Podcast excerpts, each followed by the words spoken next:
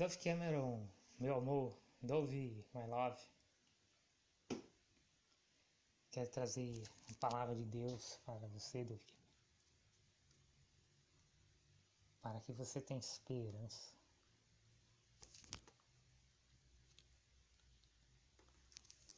Estou trazendo a palavra de Deus para você, Dove Cameron. Para que você sobreviva com a ajuda de Jesus Cristo, o verdadeiro Jesus Cristo. Ele nasceu mesmo. Nasceu, né?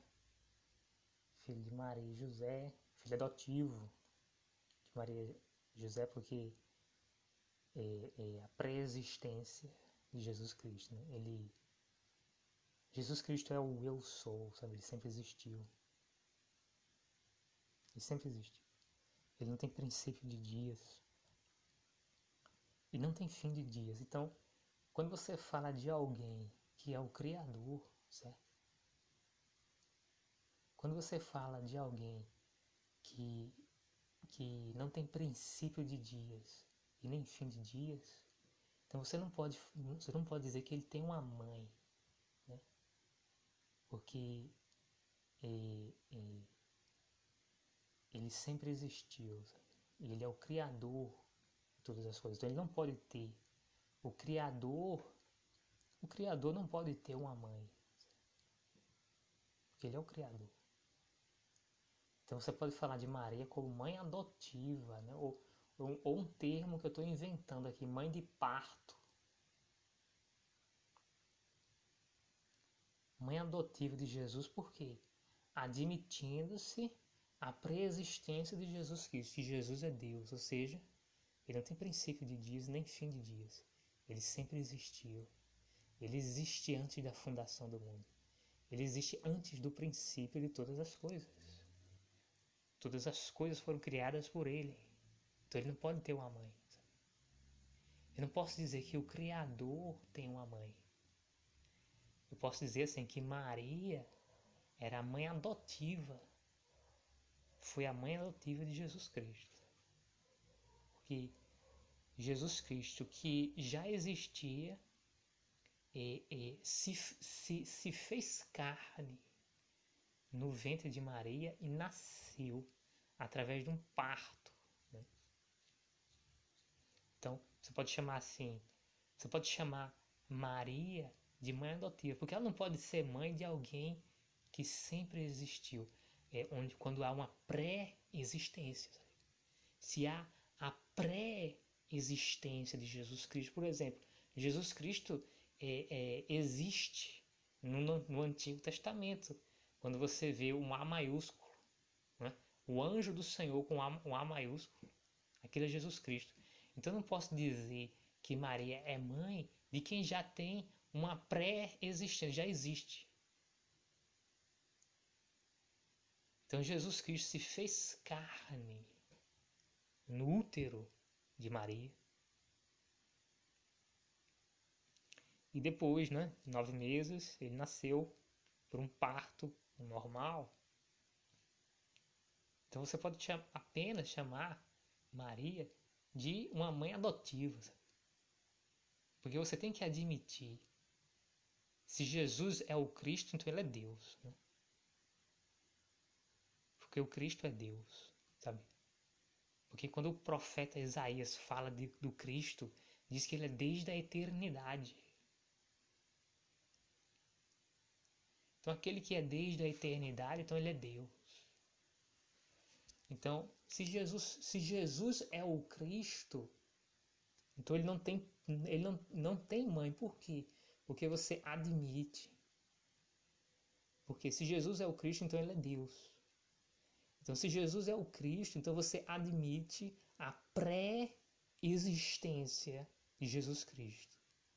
Que ele não começou a existir é, por causa de Maria, ele já existia, ele apenas se fez carne, ele se fez um embrião no útero de Maria e depois, eu falo assim cientificamente, né? Cientificamente depois de nove meses, eu acho, então ele nasceu, porque, porque houve uma gestação. gestação mais ou menos nove meses, né? Depois, depois de nove meses, Jesus nasceu. Agora, nasceu assim, e, e, e nasceu e, e, numa forma humana, porque ele tem uma pré-existência. E Jesus não passou a existir naquele momento. Né?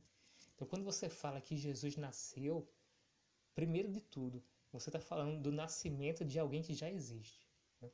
Então, não é um nascimento normal, porque quando uma pessoa nasce, ela passa a existir naquele momento que ela nasceu. Ela não existia. Quando um homem nasce, quando uma mulher nasce, quando nasce um bebê, e, e, ele não existia, não é isso?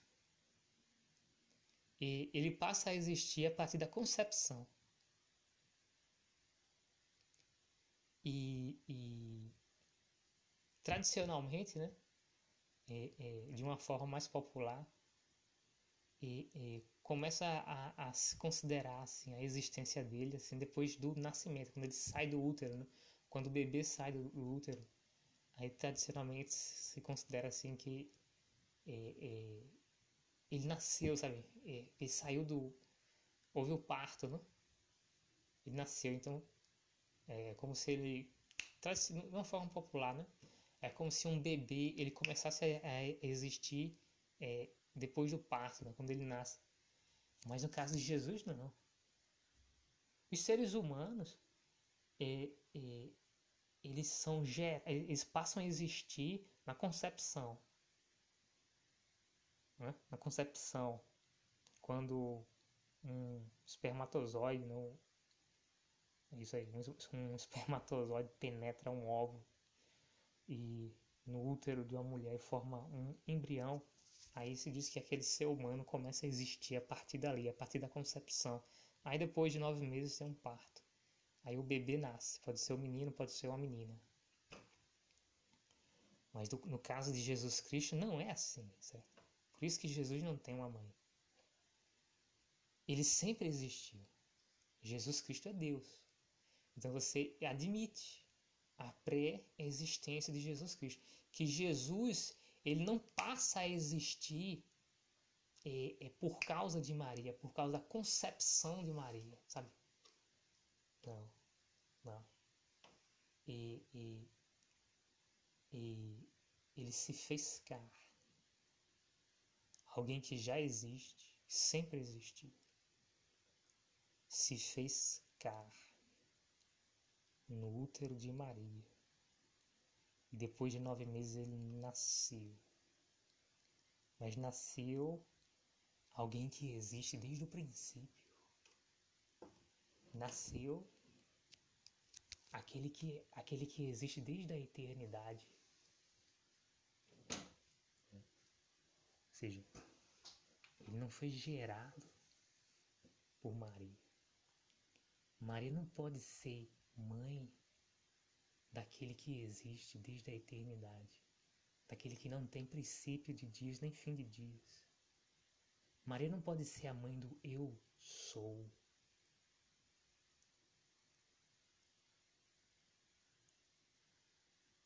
Não pode. A criatura não pode ser a mãe do Criador. Um vaso de barro não pode ser maior do que o oleiro, né? o homem, o profissional, o oleiro que faz o vaso de barro, ou a mulher profissional, uma oleira que faz um, um vaso de barro. Não. Quem é superior é o Criador. O oleiro ou a oleira que cria o vaso de barro é superior ao vaso de barro. Porque o oleiro ou a oleira é o Criador. O vaso de barro é a criatura. Certo? Então você não pode dizer que Maria é a mãe de Deus. Você não pode dizer que Maria é a mãe de Jesus Cristo. Você pode dizer que ela é uma mãe adotiva, sim, porque e, e, E Jesus se fez carne no útero dela e houve um parto. E uma mãe adotiva. Por causa da sua pré-existência. Ele não começou e, e, a existir no útero de Maria. Jesus Cristo, ele sempre existiu.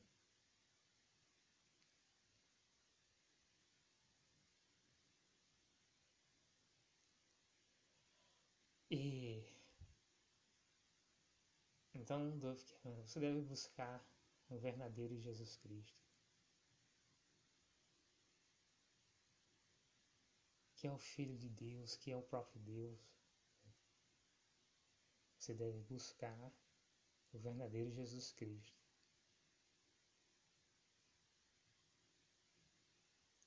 A conspiração do, do Novo Testamento ela é mais assustadora que eu pensava. Por quê?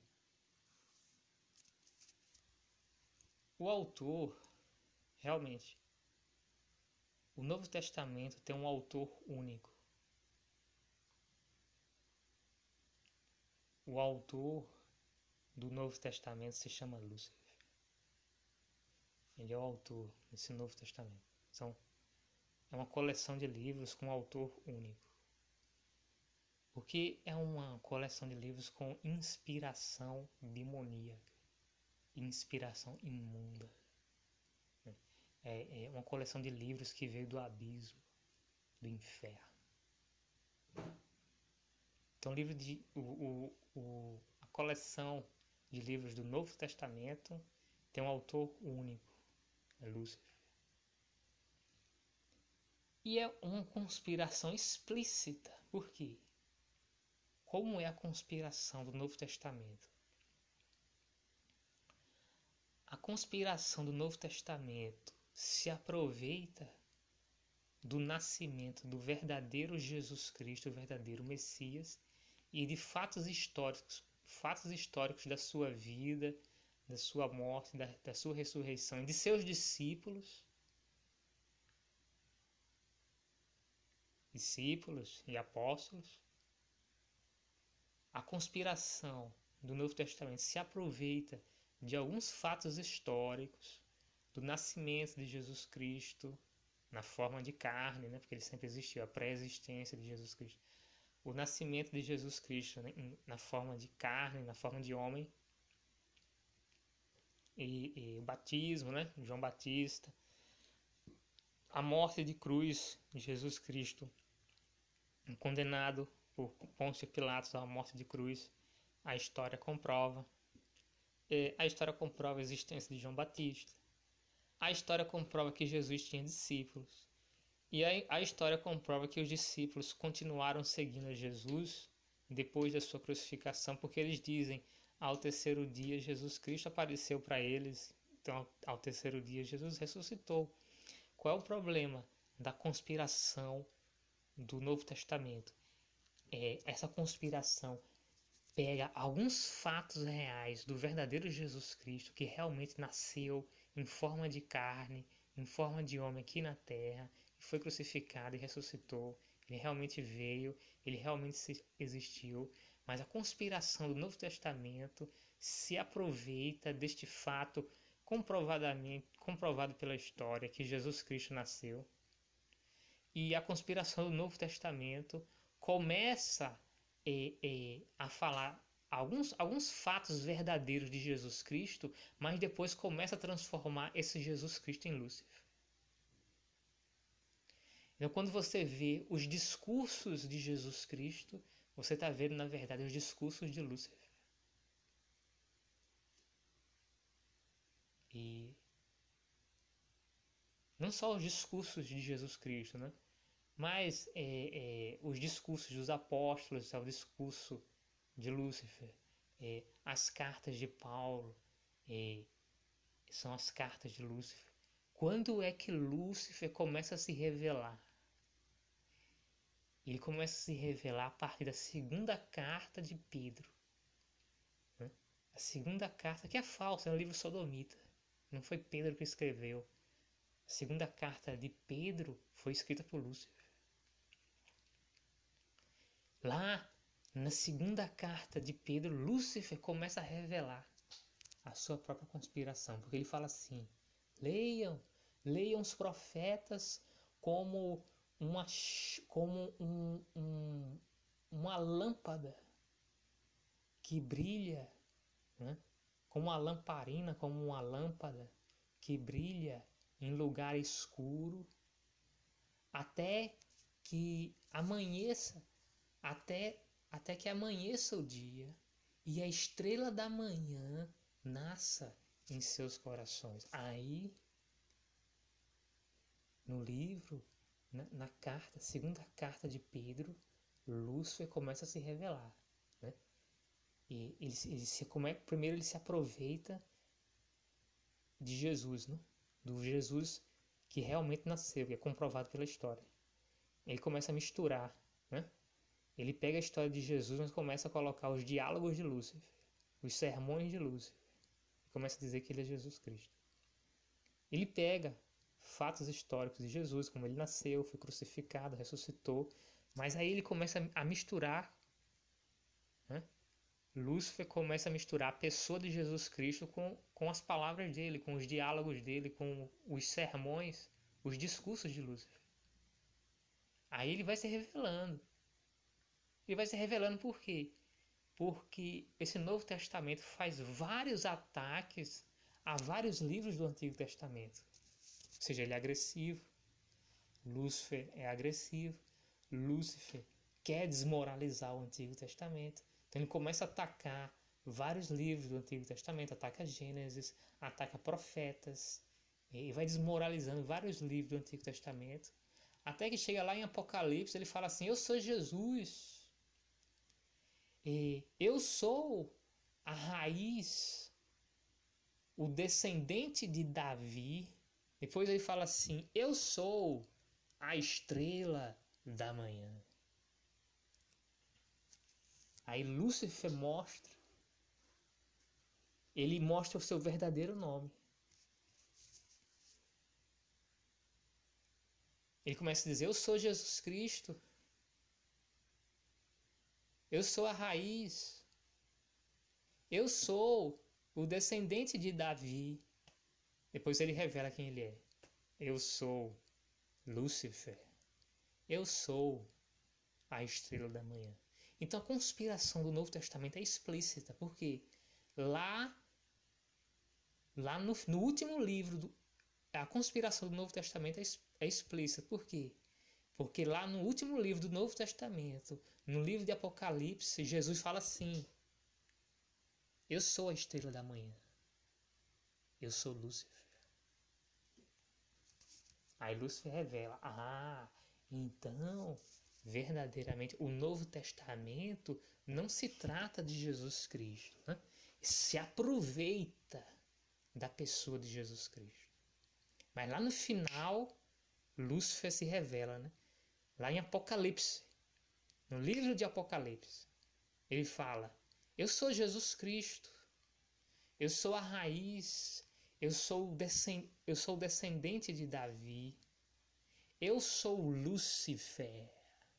Eu sou Eléu, eu sou a estrela da manhã. Aquele que disse: Subirei até as mais altas nuvens e serei a semelhança do Altíssimo. Eu estabelecerei o meu trono acima das estrelas do céu. Aí Deus fala no Antigo Testamento: Você, você que disse que ia subir até as mais altas nuvens. Olha onde você está agora. Eu te joguei no abismo. Você foi lançado sobre a terra. Você foi lançado às partes mais profundas da terra. Você foi lançado no abismo.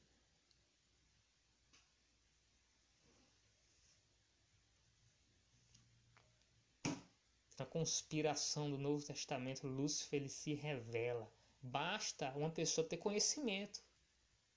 Basta a pessoa ter um conhecimento do Antigo Testamento. Vai chegar à conclusão que esse Novo Testamento se aproveita de alguns fatos do verdadeiro Jesus, mas quase tudo que está ali no Novo Testamento trata-se de Lúcifer. Ele se aproveita de alguns fatos reais de Jesus Cristo e seus discípulos ou apóstolos. Ele se aproveita de alguns fatos reais de Jesus Cristo, seus discípulos e seus apóstolos, e ele corrompe tudo, Lúcifer corrompe tudo, porque ele coloca um diálogo e discursos totalmente sodomitas. É um texto que corrompe a alma humana. É um texto que leva uma pessoa a fazer um pacto com o diabo, vender a sua alma ao diabo. E é explícito. É explícito. Lá no último livro do, do Novo Testamento, Lúcifer diz: Eu sou Jesus Cristo. Depois ele fala: Eu sou Lúcifer. Porque o nome Lúcifer, na verdade, significa estrela da manhã porque o significado do nome Lúcifer significa Eléu. O significado do nome Lúcifer significa estrela da manhã. Aí lá no último livro do Novo Testamento, Lúcifer se revela, ele fala assim: Eu sou Jesus Cristo. Ele fala: Eu sou a raiz. Ele fala: Eu sou o descendente de Davi. Depois ele termina, ele diz, ele diz explicitamente, ele diz: Eu sou Lúcifer. Porque o nome Lúcifer significa estrela da manhã.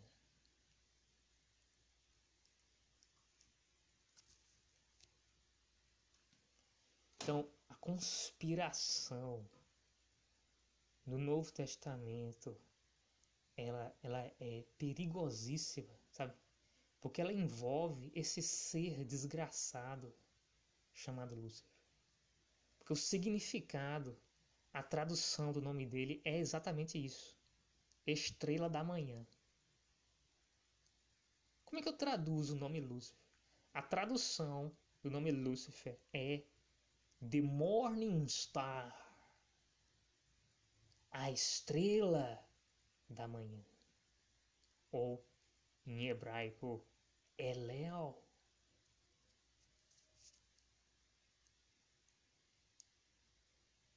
Lá no Apocalipse ele se revela. Ele fala assim: Eu sou Jesus Cristo. Eu sou Lúcifer. Eu sou a estrela da manhã, aquele aquele que habita no abismo, aquele que habita nas trevas, nas profundezas do abismo, nas partes mais profundas do abismo, aquele que habita no inferno. Ele fala assim, Lúcifer. Ele fala: Eu sou Jesus Cristo. Eu sou Lúcifer. Então você entende agora, Dove Cameron, quais são as intenções do Novo Testamento.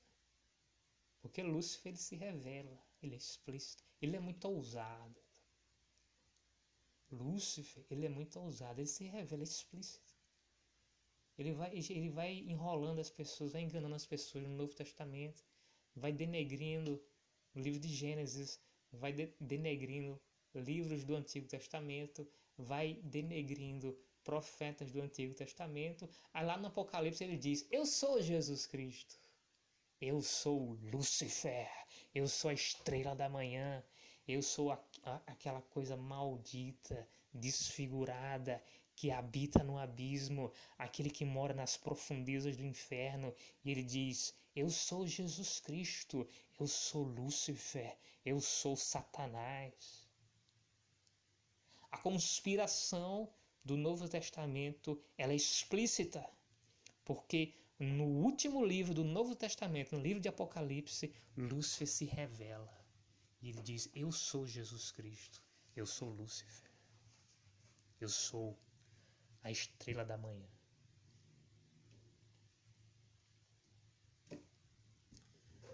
Quero ler para você, Dove Cameron, Gênesis capítulo 4.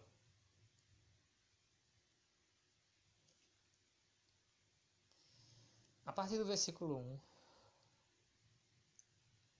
Adão teve relações com Eva, sua mulher, e ela engravidou e deu à luz Caim.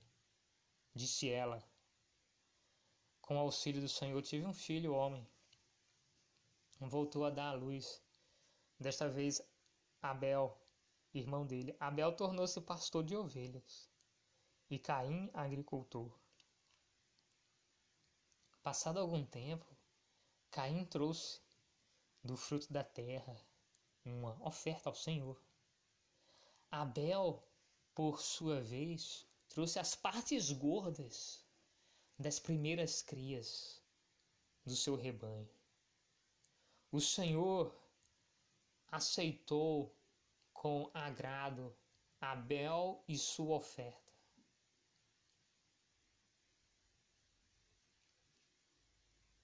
Mas não aceitou Caim e sua oferta.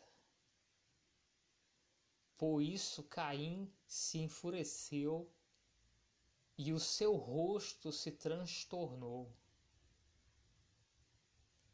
O Senhor disse a Caim: por que você está furioso? Por que se transtornou o seu rosto? Se você fizer o bem, não será aceito. Mas se não fizer, saiba que o pecado o ameaça à porta. Ele deseja conquistá-lo, mas você deve dominá-lo. Preste bem atenção nessas palavras. Dove Cameron. Gênesis capítulo 4, versículos 6 e 7. O Senhor disse a Caim: Por que você está furioso? Por que se transtornou o seu rosto. Se você fizer o bem, não será aceito? Mas se não fizer, saiba que o pecado o ameaça à porta. Ele deseja conquistá-lo, mas você deve dominá-lo. Versículo 8 Disse, porém, Caim a seu irmão Abel: Vamos para o campo. Quando estavam lá, Caim atacou seu irmão Abel e o matou. Deus, ele falou com Caim. Ele deu um conselho para Caim. sabe? E, e ele ensinou a Caim a resistir à tentação. Porque ele viu que Caim estava sentindo. Por que se transtornou? Por que você está furioso? Por que se transtornou o seu rosto? Deus disse: Olha, você está passando por uma tentação. Deus diz a Caim: você pode escolher entre o bem e o mal. Aí Deus fala, no versículo 7, se você fizer o bem, não será aceito. Mas se não fizer, saiba que o pecado ameaça a porta. Ele deseja conquistá-lo. Mas você deve dominá-lo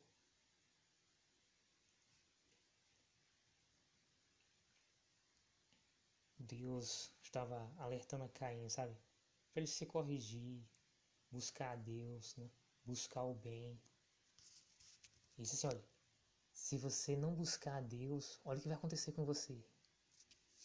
O pecado o ameaça a porta. O pecado vai bater na sua porta, Caim. se você não buscar Deus, se você não fizer o bem,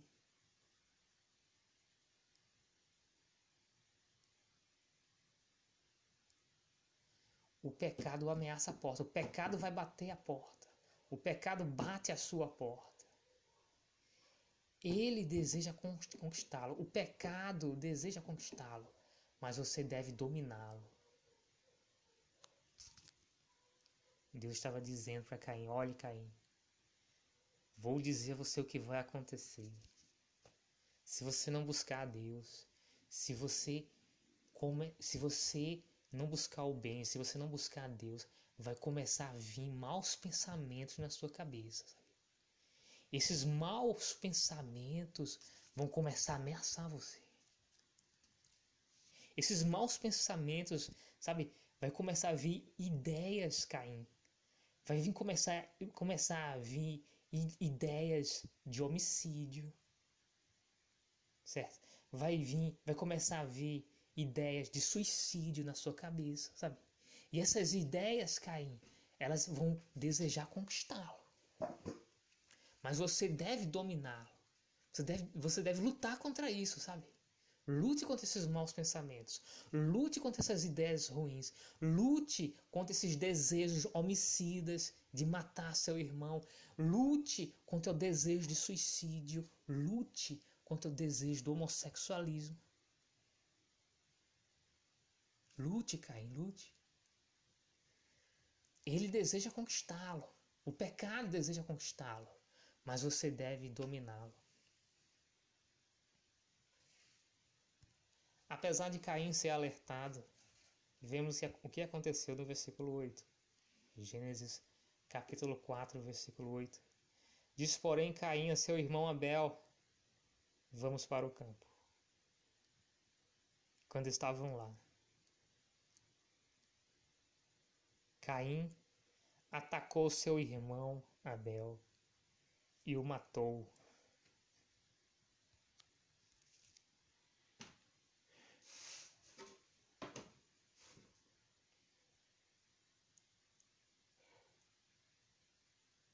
Eu, eu, eu conheço essa sensação, do pequeno, de uma pessoa que decidiu pecar. Eu sei como é. Eu sei disso quando eu.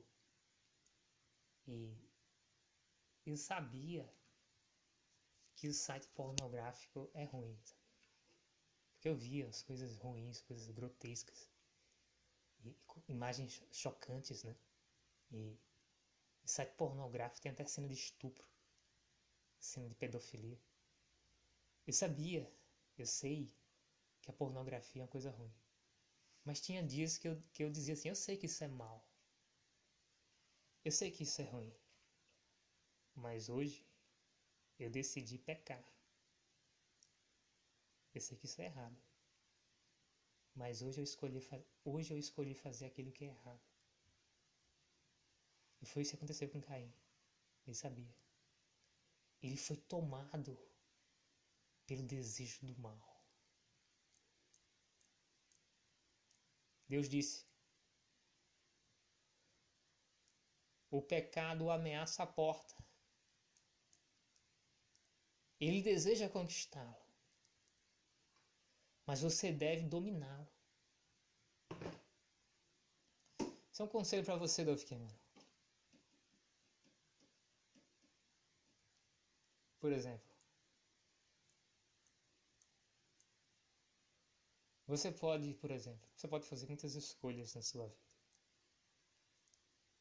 Por exemplo, você pode escolher ficar solteira ou pode escolher se casar. Mas se você escolher ficar solteira, a vida vai ser muito difícil. Porque vamos supor Você é heterossexual. Se você decidisse ficar solteira, o diabo todo dia ia vir ameaçar você. ele, vi, ele iria ameaçar você, ia bater na porta do seu coração e ia dizer: Eu quero te destruir, Dove Cameron. Eu quero destruir a tua, eu quero destruir a tua vida, Dove Cameron. quero te levar para o inferno. Sabe? Você quer ficar solteira? Acontece uma coisa. Porque você é heterossexual, você vai ter desejo sexual a vida toda até morrer. Você nunca vai parar de ter desejo sexual. Porque você é heterossexual. E você escolheu, escolheu a coisa mais difícil, escolheu ficar solteira. Ah, o diabo vai querer lhe ameaçar, Davi com a tentação sexual. Não só a tentação de fazer sexo heterossexual, né? desejo, mas também a tentação do homossexualismo. Por quê? Porque quem tem libido, ele recebe tanta tentação de, do, do, sexo heterossexual, como também recebe a tentação do homossexualismo. Porque uma pessoa que tem libido então recebe essas duas tentações. E uma pessoa que escolhe ficar solteira, Dove Cameron, sofre muito para ela conseguir é, é, é, se estabilizar, né? acalmar a sua mente, sabe por quê? Porque ela tem uma, um, um é, é, a pessoa que escolhe ficar solteira, ela tem uma necessidade insatisfeita, né? que é a necessidade sexual. Ela escolheu ficar solteira, então ela tem uma necessidade insatisfeita. Então essa pessoa precisa, essa pessoa, uma pessoa que escolhe ficar solteira, ela sofre muito. Por quê? Porque ela vai ter que enfrentar a tentação sexual de uma forma muito agressiva. Porque o diabo vai dizer assim: Eu sei, eu conheço a sua necessidade. Eu sei que você é heterossexual. Eu sei que você tem desejo sexual, mas não está suprindo essa necessidade. Você não faz sexo. Né? Não supre. Você, você escolheu não se casar, escolheu ficar solteira. Eu conheço a sua necessidade. E eu vou atacar. E eu vou atacar aí onde você tem necessidade. Então a pessoa que escolhe ficar solteira tem que orar muito, Dove Cameron. Tem que passar é, durante o dia, passar horas fazendo longas orações a Deus. Uma pessoa que decide ficar solteira tem que ler muito o Antigo Testamento, tem que ler muito, tem que ler muito para resistir à tentação sexual que vai bater forte, vai bater, né, para tentar destruir a sua vida se você escolhe ficar solteiro. A, a tentação sexual ela vem com força, ela vem para matar, para destruir. Então, uma pessoa que decide ficar solteira, ela não vai ter uma vida fácil. Essa pessoa tem que ser extremamente disciplinada é uma pessoa que vai passar boa parte do tempo orando a Deus, lendo a Bíblia, lendo o Antigo Testamento de forma profunda, sabe? Precisar ler muito o Antigo Testamento, vai precisar orar muito, sabe? E vai ter que fazer muito jejum, sabe? Frequentemente essa pessoa vai ter que fazer um jejum para conseguir disciplinar o próprio corpo para conseguir disciplinar o desejo sexual, porque ele vai bater com força. O diabo vai bater com força para destruir aquela pessoa, porque ele sabe. Ele sabe qual é a necessidade daquela pessoa. Aquela pessoa é heterossexual, escolheu ficar solteira.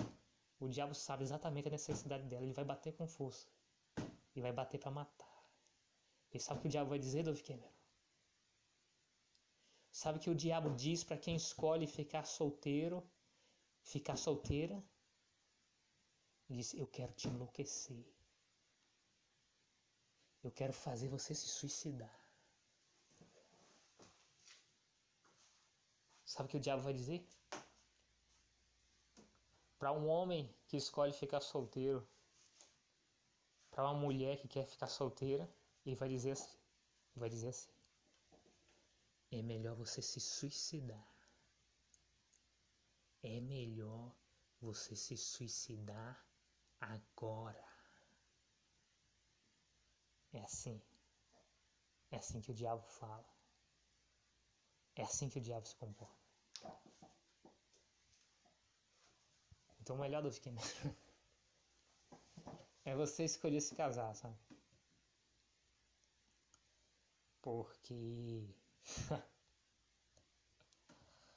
escolher ficar solteira do Cameron é uma coisa muito pesada do Cameron. Você nem imagina. É uma coisa muito difícil. É uma luta muito grande. É uma escolha muito dolorosa. Uma mulher escolher ficar solteira, um homem escolher ficar solteiro, eu digo isso. Eu digo o conselho que Deus disse a Caim.